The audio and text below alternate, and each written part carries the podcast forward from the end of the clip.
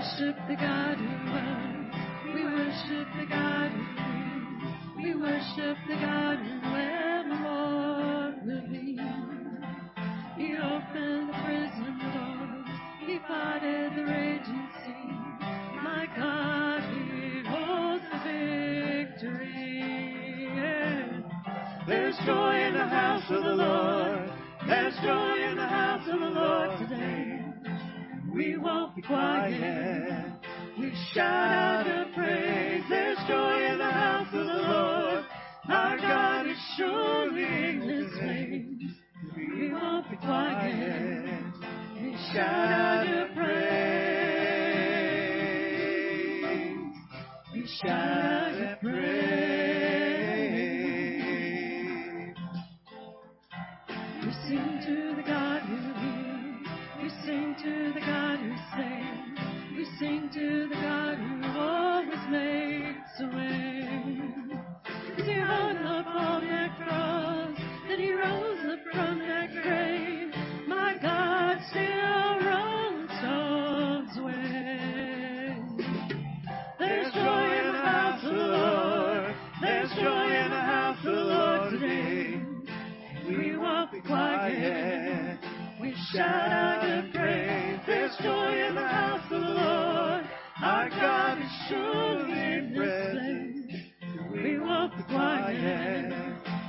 We shout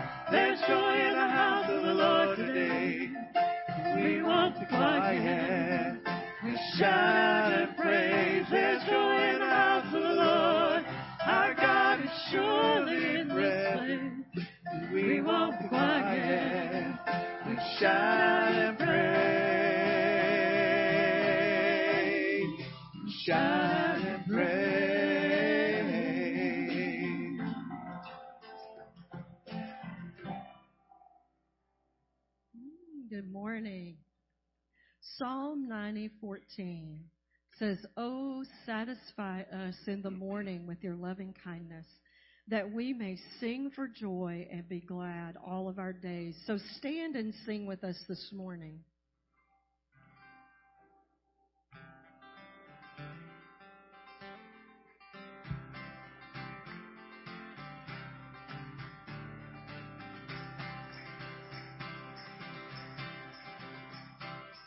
In my wrestling and in my doubt, in my failure, you won't walk out. Your great love will lead me through. You are peace in my troubled sea. Oh, you are peace in my troubled sea.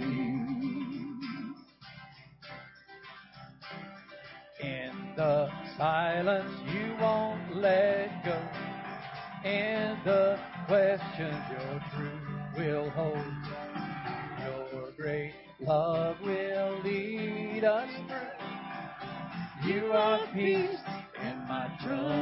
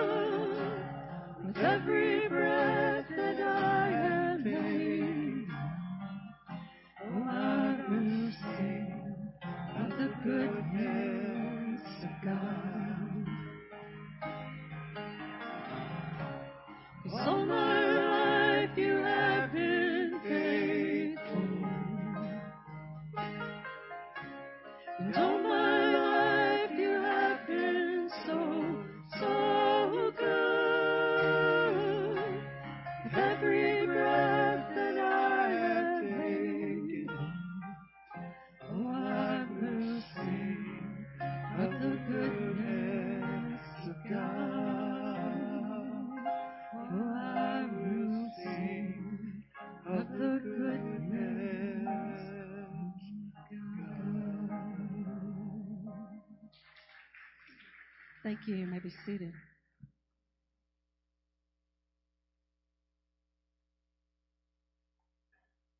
Well, good morning and happy spring. Um, it's actually not until March 19th if you follow the meteorological calendar, but by all evidences, um, we are truly blessed by warm weather in the end of February. It's great to be here today to worship together, and what a wonderful way to uh, start and just to be reminded of the goodness of our God. Thankful that He made perfect provision for everything that we could ever need, everything that we could ever want. And before the uh, deacons come and we take our offering this morning, I'd like us to read from um, Jeremiah chapter 31. We'll begin reading in verse number 31. Read only through verse 34, and you'll find the words um, on the screen. And so you can follow along as we read together. But Jeremiah writes, Behold, the days are coming, declares the Lord, when I will make a new covenant with the house of Israel and the house of Judah. Not like the covenant that I made with their fathers on the day that I took them by the hand to bring them out of the land of Egypt, my covenant that they broke. Though I was their husband, declares the Lord, for this is the covenant that I will make with the house of Israel after those days, declares the Lord. I will put my law within them, and I will write it on their hearts, and I will be their God, and they will be my people. And no longer shall each one teach his neighbor and each his brother, saying, Know the Lord, for they shall all know me. From the least of them to the greatest, declares the Lord. For I will forgive their iniquity, and I will remember their sin no more.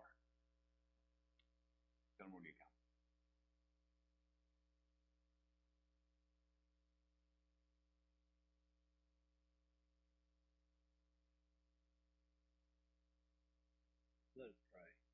Father, gracious God, Lord, thank you for the opportunity to serve in this church. Lord, thank you for this family that gathered today.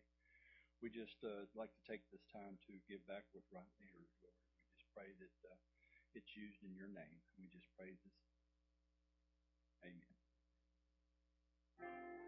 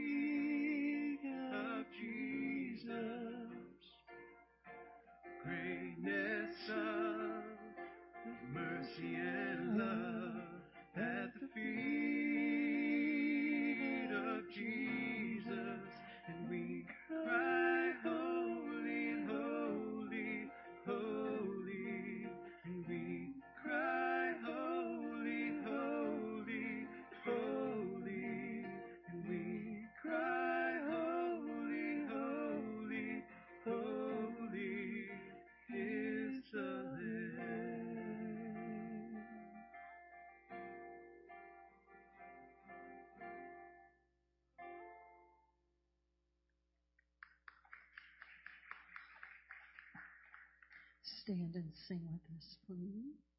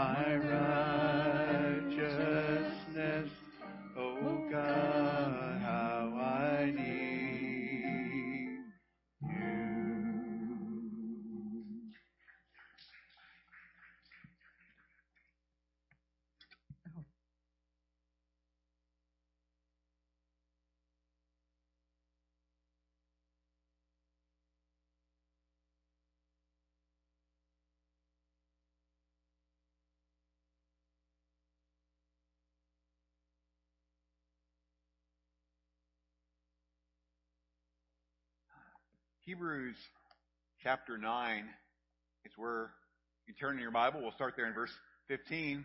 Thank you, worship team, for leading us this morning. And if you think about just the flow of the song, um, the goodness of God is shown in the grace of God, which reminds us constantly that there's never a moment that we do not have a need for Him.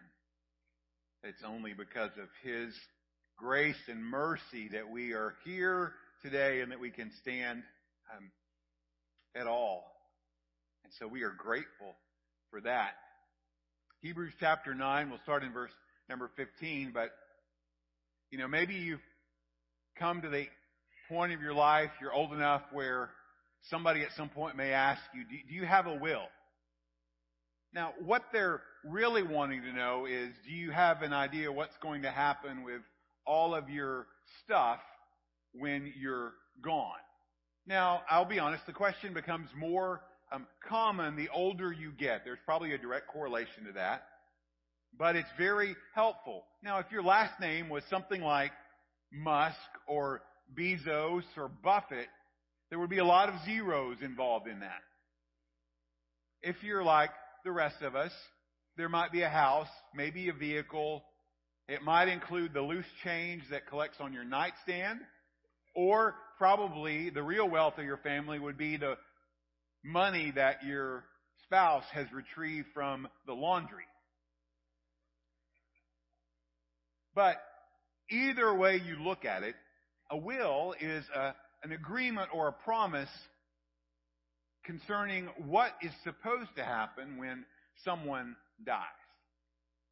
And as we'll see today, that when Jesus died, God's new covenant or promise took effect.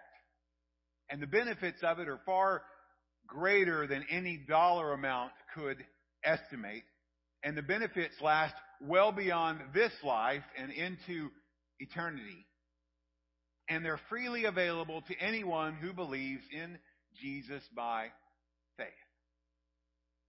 And we'll see this in the last part of Hebrews. Last week we talked about how when Jesus died, it removed the barrier between God and man, that we now have direct access and the ability to live godly lives. But today, what I hope we gain from this is that God made a new covenant with man and brought redemption and an eternal inheritance through the blood of Jesus. Now you're going to hear that phrase, blood of Jesus, many times, and you'll you'll see that that is synonymous or equal to the fact that that Jesus died for sins. Now let's read these verses together, and then we'll take time to to pray and we'll we'll work through them. Verse 15 starts with a therefore, which points us back to what he had just finished talking about in verse 14. that Jesus offered himself without blemish to God to purify our conscience from dead works to serve the living God. And so verse 15 we get, therefore, he is, Jesus, the mediator of a new covenant, so that those, are those who are called may receive the promised eternal inheritance, since a death has occurred that redeems them from the transgressions committed under the first covenant. For where a will is involved, the death of the one who made it must be established. For a will takes effect only at death, since it is not in force as long as the one who made it is alive. Therefore, not even the first covenant was inaugurated without blood.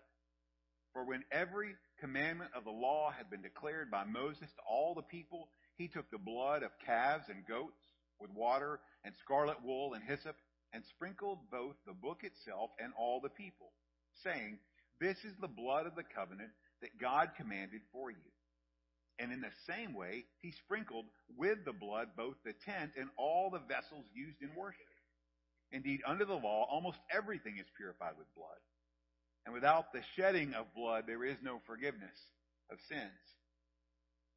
Thus, it was necessary for the copies of the heavenly things to be purified with these rites, but the heavenly things themselves with better sacrifices than these. For Christ has entered, not into holy places made with hands, which are copies of the true things, but into heaven itself, now to appear in the presence of God on our behalf. Nor was it to offer himself repeatedly as the high priest enters the holy places every year with blood not his own. For when he would have had, for then he would have had to suffer repeatedly since the foundation of the world. But as it is, he has appeared once for all at the end of the ages to put away sin by the sacrifice of himself. And just as it is appointed for man to die once, and after that comes judgment, so Christ, having been offered once to bear the sins of many, will appear a second time, not to deal with sin, but to save those who were eagerly waiting for him. Lord, we gather together as worshipers that are eagerly waiting for your return. But we are equally grateful for your sacrifice. We are equally thankful for the glory of your resurrection that we'll celebrate in a few weeks. And Lord, we are reminded as we look at your word of your great love for us, of the provision that you made that is perfect, and the commitment that you ask for each of us to make by trusting in your Son Jesus. Lord, help us to see the wonder of this new covenant, the truth of redemption, and just a glimpse of the eternal inheritance that waits for us all through the blood of Jesus. And we pray for your help, and we know that you'll bring it in Jesus' name. Amen. So there's an outline in your bulletin as usual. Um, there's a few blanks to fill in. It helps you follow along. Um, I keep thinking sometimes I'll have four points, sometimes I'll have two points, but usually it just lands on three, and um, and I don't really know why, um, but it's just the way it happens. And so there are three, and first of those three is this: Jesus is the mediator of the new covenant. Now, first of all, we probably need to think about what a mediator is. To some of us, it's probably common because you may have been involved in, in mediation. It's basically somebody that brings two people together. It's a, it's a go-between. It's somebody that stands between two people and helps them to settle differences or to make an agreement. Now, in this case, the two parties are God and man. You can read that. 1 Timothy 2.5 points that out. And here's the deal. All people, all humans are separated from God by sin. So there's a big problem between God and man. But on the same note, God desires for all people to be saved. And so there was a great need, there is a great need for someone to make a way to bring peace between the two parties. And so that's what a mediator does. It brings two people together. Now, the mediator we're speaking about specifically though not named in the verse, but it says he is Jesus. 1 Timothy 2.5 talks about it, Hebrews 9 that we're reading, and then further along in Hebrews chapter 12 it mentions it again. And as our mediator, Jesus stands between us and God and intercedes on our behalf. And he is qualified because he came to earth as a human. That's the, the incarnation. We just celebrated Christmas a few months ago. And because God chose him or set him apart to be a great high priest. And Jesus mediates what is called here the new covenant. Now, if you're like me and you, and you really like to go deep um, theologically, you, you probably think, well, heck, if there's a new covenant, then there has to be an old covenant, right? It's just really, you know, you think about this, and that's logically what we're getting at here, that there is a new covenant and there was an old covenant. The old covenant was the law that God gave through Moses. We read about it, it's recorded in the Old Testament. It has emphasis on what you should do and what you should not do. And there was an emphasis on work to please God, and it had a purpose that it revealed the human condition. Now, by admission, the old covenant was imperfect and it was external. It served to point out sin. It was able to cover sin, but it couldn't remove sin or offer complete forgiveness like we talked about last week. And it was merely temporary. It just pointed to something better that was coming. And so this old covenant points toward the new covenant where God's saving purpose becomes a reality. God intended from the creation of the world to redeem man to himself, and he did that through the promised Savior, the Messiah, who is Jesus. But even though we say it was new, and the writer of Hebrews says it was new, it actually was old before that. We read in Jeremiah 31 that it, this new covenant was promised long ago, long before Jesus. Verse 31 of Jeremiah 31 says, Below, behold, the days are coming, declares the Lord, when I will make a new covenant with the house of Israel and the house of Judah. One that would not be like the first, that would not be written on tablets made of stone, but would be written on human hearts. And then the last part of Jeremiah 31, 34 says, This is the benefit. They shall all know me, from the least to the greatest, for I will forgive their iniquity, and I will remember their sin no more. Cleansed conscience, forgiven sin. And while the old covenant was heavily based on the idea of doing things, on law and keeping the law, the new covenant emphasizes God's grace, that amazing grace that we sing about. And it's proclaimed throughout the New Testament in the good news or what we call the gospel. And it's all founded in what God has done through Jesus Christ, his Son. I don't know who invented the clever marketing ploy of making products new and improved. But the hope is when you see that new and improved is that you're going to have something that works better, maybe even lasts longer, or does something that the previous version did not. And so in the new covenant, we find that because Jesus is the mediator, that chapter 8 of Hebrews tells us that it's a better covenant with better promises. And we always have to remember that when the writer uses the word better there, that it's not just better until something better comes along. It's better in the fact that you can put it up against anything that ever existed or will exist, and you're going to always find that Jesus is better, His promises are better, and the covenant that He makes is better. And so that should bring our minds to the, this question, well, well, what started the new covenant? Promised in Jeremiah. How do we have it now? The second thing you see in your outline is just that Jesus' blood initiated the new covenant. You see it in the last part of verse 15. This idea that death was needed to ratify the covenant or enact a will. You know, if you're really honest about it, the idea of inheritance is, is kind of this strange combination of grief and joy. There, there may be benefits and there are things that you're definitely grateful to receive. But you have this ever present reminder that for this to happen, someone you love has died. It's an interesting journey. I, I think about it about it often. And as you point that thought toward salvation we have, that as we get so excited about the joy of salvation, there's this constant reminder that because of my sin, for me to have forgiveness and eternal life, Jesus had to die.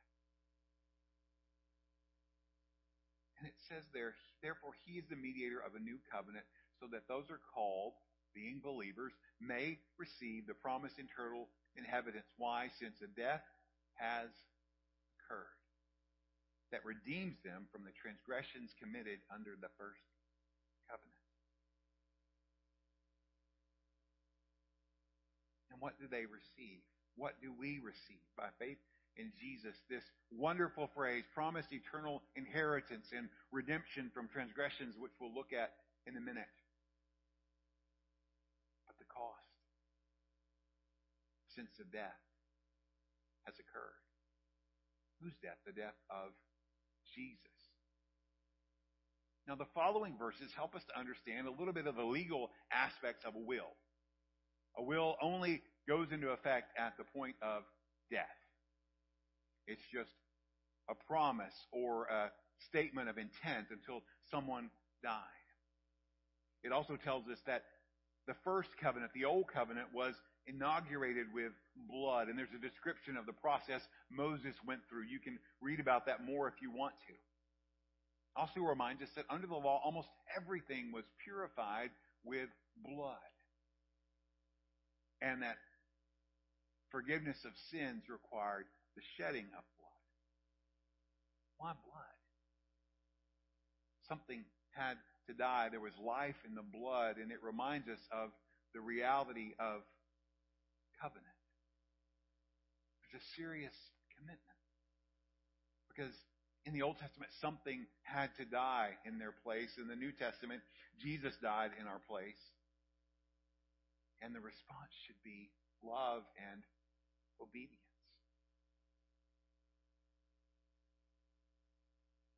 so if we look at that just in specific, just regarding the Old Testament, what it says, under this Old Covenant, verse 22 says, according to the law, that blood was the primary means to purify. Now, water was used on some occasions. There are ritual washings. There was a bronze laver with water in the tabernacle. But it was always blood. Always blood offered for the forgiveness of sins. And he lists all of these things. He builds this case from the Old Testament to prepare us for verse 23.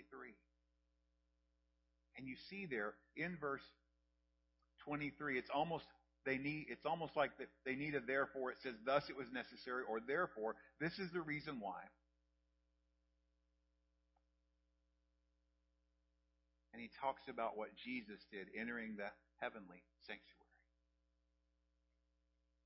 Now, as you've read through this, as you listen, though, there was a, probably a phrase that maybe caught your attention.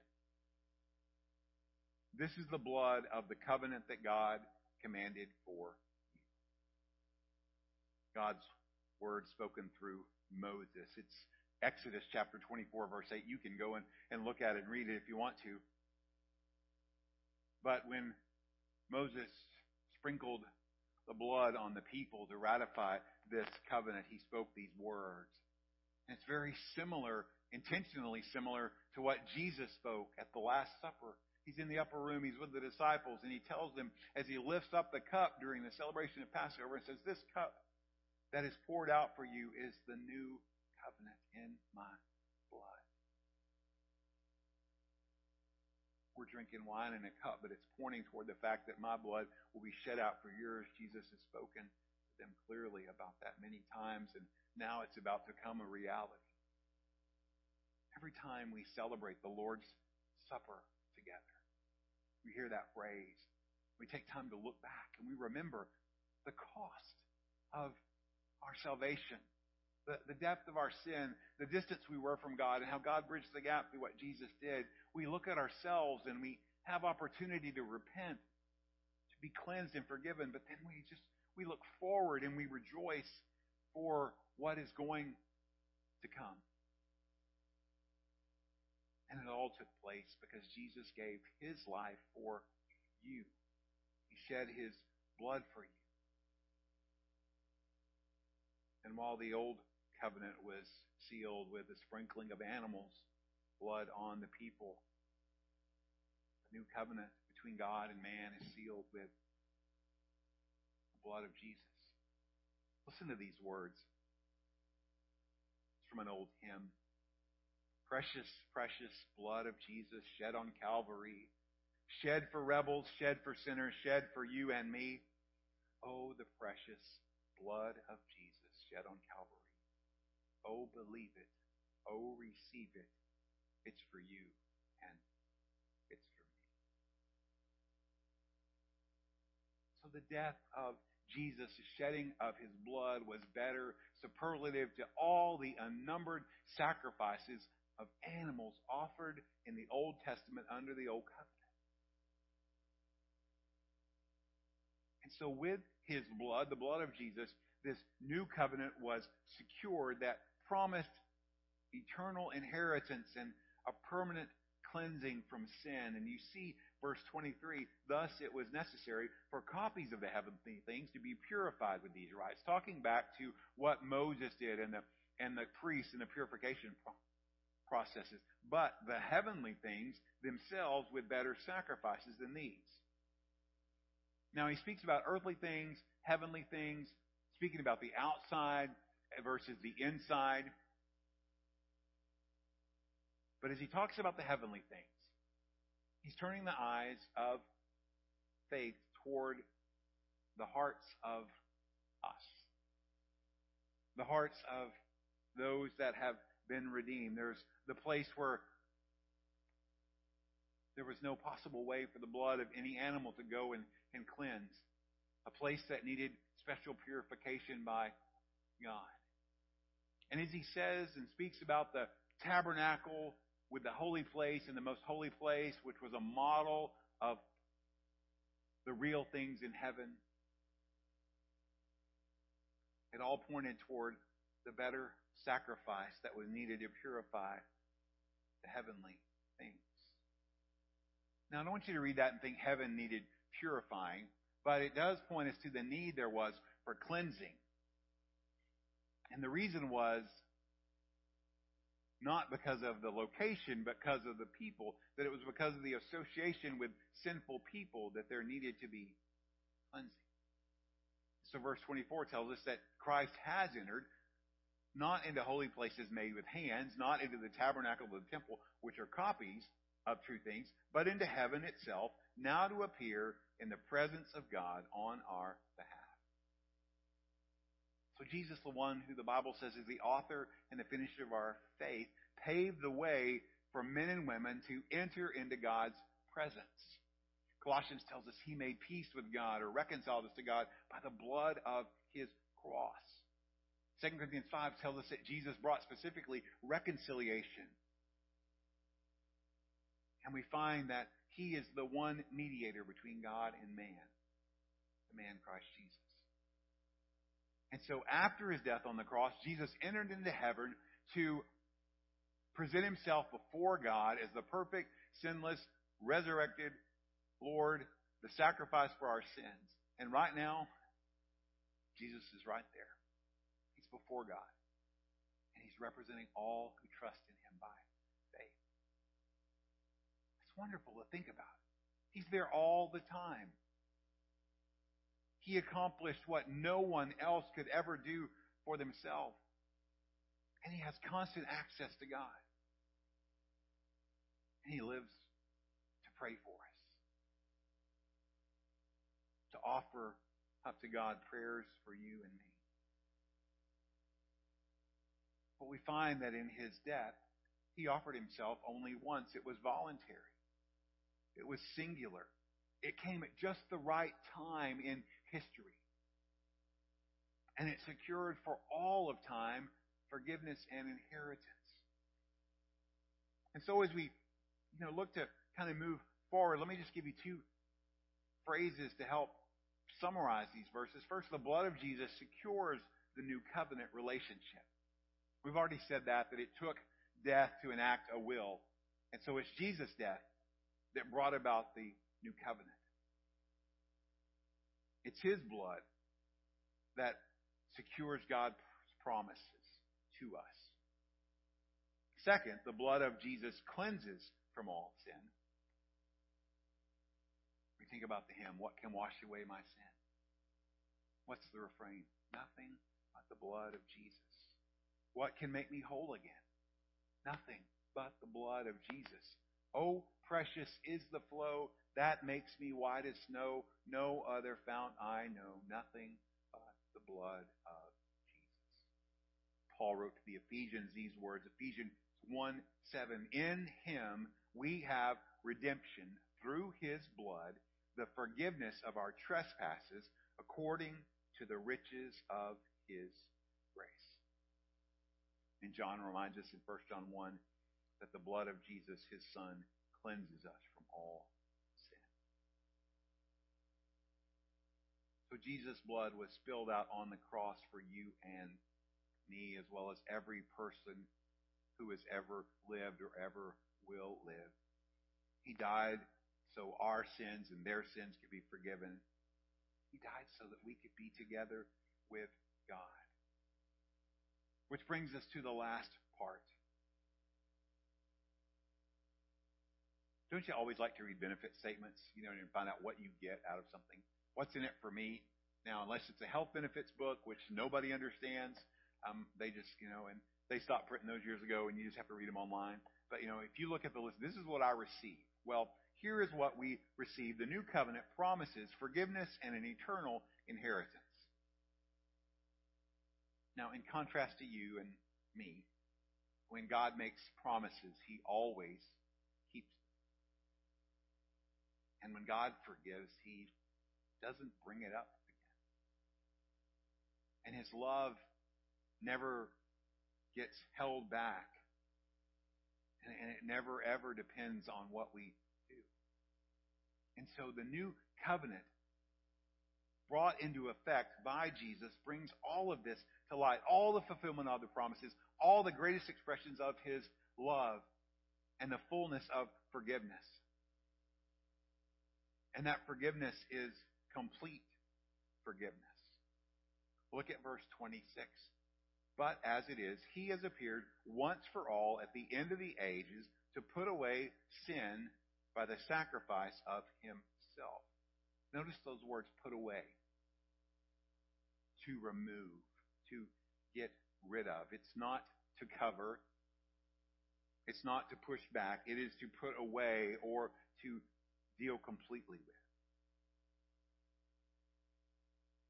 The perfect sacrifice did what all the imperfect sacrifices could never do.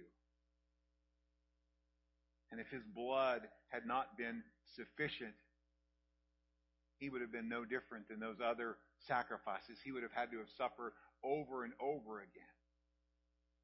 But because he was the perfect, sinless Savior and he willingly gave his life on the cross and he rose again, we have life eternal and hope unending. Look at the first part of verse 28. So Christ, having been offered once to bear the sins of many, he came to earth as a man. He appeared in flesh on earth. The life he lived was perfect. It was without sin. And then he gave his life. The phrase there is the sacrifice of himself. Why? To pay the price for sin. What sin? Past sin, present sin, future sin. The phrase there to put away sin. But then Jesus didn't remain dead. He rose again unlike any other will ever brought into effect, the one who wrote the will, who died to secure the will now lives to make sure that it's faithfully executed to its fullest extent for all those who are called by his name. His forgiveness. It's full and it's final because he lives today and he's sitting at God's right hand to make sure that we receive all God has promised. I think that's a large part of what he does when he's praying for us. He looks at you and he says, You're his children, and I don't want you to miss out on what I have for you. I'm praying for you. Don't hold on to those lesser things. Don't waste your time messing with that junk. Purify your hands, purify your heart. Come before God and repent and receive what I have for you. He died, he lived, but here's he lives, but here's the even better thing is he's coming back. Last part of 28. He will appear a second time, not to deal with sin, but to save those who are eagerly waiting for him. Oh, when Jesus comes back, full establishment of his. He won't come back where he won't come back bearing the cross. He'll come wearing the crown of King of Kings. He'll come to judge both the living and the dead. He'll come in order to make all things new. Oh, but to anyone called by his name, faith in Jesus, sins are forgiven. Thessalonians tells us that those will always be, they will always be with the Lord.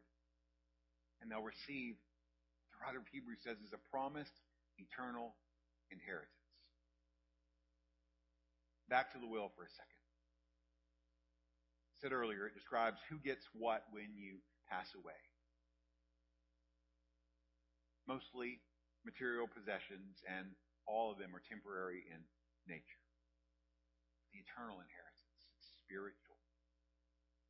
It benefits us in this present life. It benefits us into eternity. I want you to listen to the words um, written here by um, Dr. Tommy Lee. This inheritance involves an experience of divine grace both here and hereafter. It allows believers to experience the presence of God in their lives. It permits them to live with joy and delight in experiencing God's blessings. How do you receive that inheritance? Well, it's by faith. It's faith in Jesus. Faith that saves us by God's grace, that adopts us into God's family, and we become His spiritual children. As Romans 8 tells us, that we become heirs of God and co-heirs with Christ. And this inheritance is eternal because the salvation that Jesus provides lasts forever. Listen to what Peter writes. 1 Peter 1 4. And we have a priceless inheritance, an inheritance that is kept in heaven for you, pure and undefiled, beyond the reach of change and decay. So, what does that mean after you trust Jesus as your Savior and Lord, you spend the rest of your life and all of eternity in eternity enjoying the wonderful benefits. Which brings us back to the phrase I mentioned at the beginning God made a new covenant with man that brought redemption and an eternal inheritance through the blood of Jesus. When my dad passed away in 2020, it was sudden. It was surreal, very beginnings of COVID. Was obviously saddening. There was one thing that stood out. My dad took care of things a long time before he passed away. Everything was spelled out in the book. This goes to Rusty. This goes to Gary, my brother. I want Deborah to have this. This is for Samara. But even on a grander scale, before Jesus went to the cross, everything God intended was already spelled out perfectly. His promises, a new covenant, sealed with His blood. Why? For you and for me. All sins can be forgiven. great things are waiting for you. Who you are now does not have to be who you are tomorrow or even five minutes from now. Now, I did mention it earlier, but there is a reminder in these verses that every person dies. Unless, of course, Jesus chooses to return before we do. And every person will be judged. Which raises the question, what did you do with Jesus? So as we close this section, I want to just give you three things to kind of think about, maybe ponder, apply. First, trust Christ to remove the guilt of sin. Maybe you made that step at salvation. You think, Jesus, I know I'm a sinner. You know, I confess my sin and receive you as my Savior and my Lord. But sometimes we become managers of our sin and our lifestyle. And we forget we have a Savior. We try to manage our sin. We try to manage our appearance. We try to make people think that we're better than we are. And for some reason, we get the, the lie in our mind that God is against us, when in fact He is for us. And we need to be reminded constantly that we can trust Jesus to remove the guilt of sin, a clear conscience. Second, look forward to His return with hope. I hope you can see as you look in the things that are happening in the world, um, both here, you know, around us and in Israel, throughout the world, that everything points to the fact that that the return of Jesus is is imminent. We ought to be excited about his return, but we ought to be excited about the, task that we have to carry out until he does return. So trust him to remove sin, look forward to his return, and then lastly, live in the present. Live in the present. Don't get so excited about the future that you forget about the life you have to live now. How do you do that? Loving obedience. It's not rule following. It's thank you, Jesus, that I get to follow you. I know your ways are good. And I love you and I want to do what you want me to do. And it's sharing the good news. It's not being Billy Graham. It's not being Greg Laurie. It's not being, you know, full of fancy words. It's just simply being a witness. I trusted in Jesus. He removed my sin. Now I have an eternal inheritance. Now I have joy and peace and love and hope and all these great things. And can I tell you just a second why that all happened? There was this man named Jesus. Jesus died for my sin. Oh, by the way, did you know that you're a sinner too? Everybody's a sinner. In fact, even your sweet little grandmother. Yeah. Even that little baby. You know, we're all sinners. And we all have a common problem. That common problem is called sin, and we can't do anything about it. You ever felt about? You ever you ever did that? You ever done something bad and you felt sorry about it? Have you ever tried to get rid of it and you can't? It's worse than getting marker on your hand. Know, it's not. It's it just it won't wash off. Well, here's the good news. God took care of that. Jesus died so that we could have our sins forgiven. Doesn't that sound great to be forgiven, to have a conscience that's clear and not walk around with a bunch of guilt and shame? Well, yeah, that sounds pretty good. Well, let me tell you what else. Jesus died, and then they buried him in a tomb, but he didn't stay there.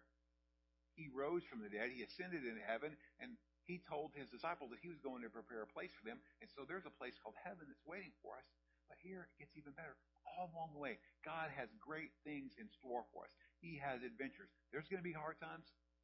You can't leave that out. You can't paint a picture that everything's going to be rosy and perfect. There's going to be hard times. There's going to be struggle. But the God who says, I'm the good shepherd, promises to walk with you through those things which are called sometimes the valley of the shadow of death, all the way home. Does that sound like something that's interesting? Does that sound exciting? Let me tell you, it's so simple. You just got to stop trying to do it yourself. Admit you're wrong put your trust in Jesus.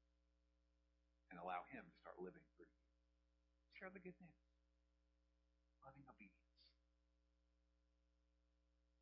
Trusting Jesus, the one who is the mediator of the new covenant. Let's pray together. Thank you, O Father, for just your great love toward us. Wondrous. Um, you would love us enough that you would willingly offer up the one that was your only son to pay the price for our sin so that we could have a relationship with you. But he didn't remain there. He didn't stay dead. He rose again. And he lives.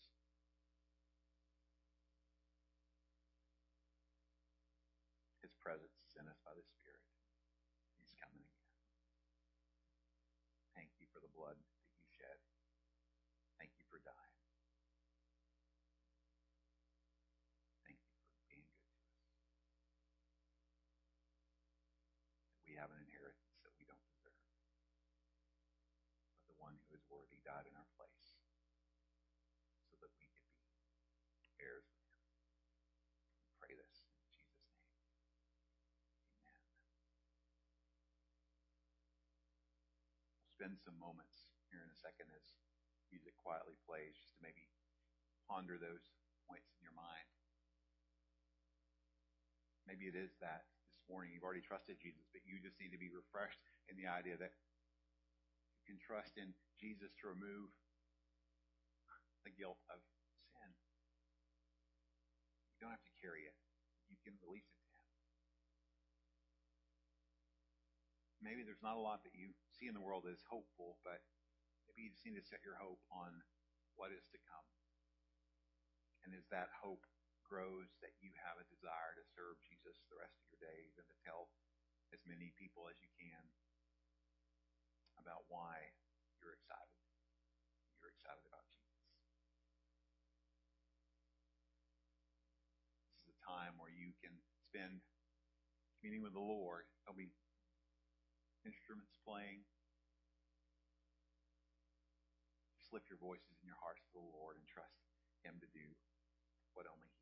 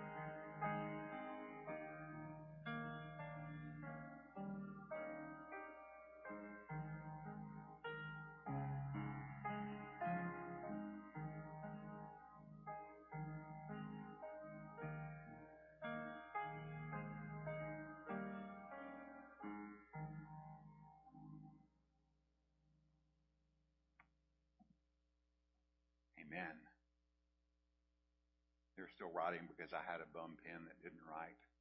But we are excited this morning. Um, Miss Anita, um, Anita Rains, um, who moved here a little while ago, not far from our church, from Nacogdoches, is here today to um, to say that she wants to, to join us and be a part of our church family. Um, and she um, she just said she's trusted in Jesus, her Lord and Savior. She was baptized, and she just feels like this is where God wants her to be. So um, I would just ask what your what your pleasure would be in, in receiving her into our, our fellowship. Praise the Lord. Say praise the Lord, yeah. Or you can clap. We can clap. That's wonderful. Or we can raise you. So um, so Miss Anita is going to be up here, and um, after she finishes doing her homework, um, you'll um, you'll certainly want to come by and just welcome her and let her know how grateful we are to uh, to have her be a part of our, our church family. Let me just remind you of a couple of things before um, we are going to sing, and you can go. First of all, if you have not completed and turned in your your bingo card from the Valentine party, you can do so. Deborah's waving one over there, and we have um, we have gifts available. Um, there is a journal, a pen, and a keychain that Deborah is presenting over there. And so we had our first card turned in today, and we were able to give out prizes, and we have plenty for everybody. If you didn't get a card and want to do it, there's still some out on the table. It's just easy ways to express love, and you get five things, five things on there, and you get the free gift. So please take part of that.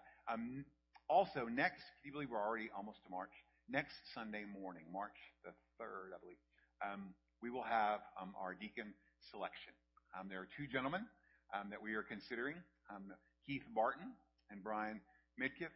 You hopefully should have received a, letter during the week that had their names listed as well as qualifications for deacon. And we will have a called meeting at the end of our service next week to consider that. And we look forward to seeing what God will do as we look to add more servants to to our deacon body here at Cross Timber. And the last thing is um, if you are a can person, if you use aluminum cans, um, we have a way for you to put those cans to good use. Um, we've had for, for many um, years a, a, receptacle out there where you can bring aluminum cans in, and and so we have we talked about it. We decided that we are going to use those proceeds um, to help out Next Step. So if you want to bring your cans up here, if they're in a bag and they're too big to put in that container, don't worry about it. Just leave them in the bag. But we do ask that you take the, if you have a second, to take the tabs off um, separately. Just break them off, put them in a Ziploc bag. Um, we pass those on to Ronald McDonald House, and they use those. And so we are um, we're excited that we can help recycle. So if you um, if you pick up cans or if you use, you know, there's a can right there we can have Glenn. Um, thank you. Um, and I think I saw a Diet Coke can earlier, so don't leave without us getting that can. I'm just kidding. Um, no, they're great opportunities for us to help out um, and um, just contribute a smaller part to the great need there is for um, funds to help out Next Step Women's Center. Yes, ma'am.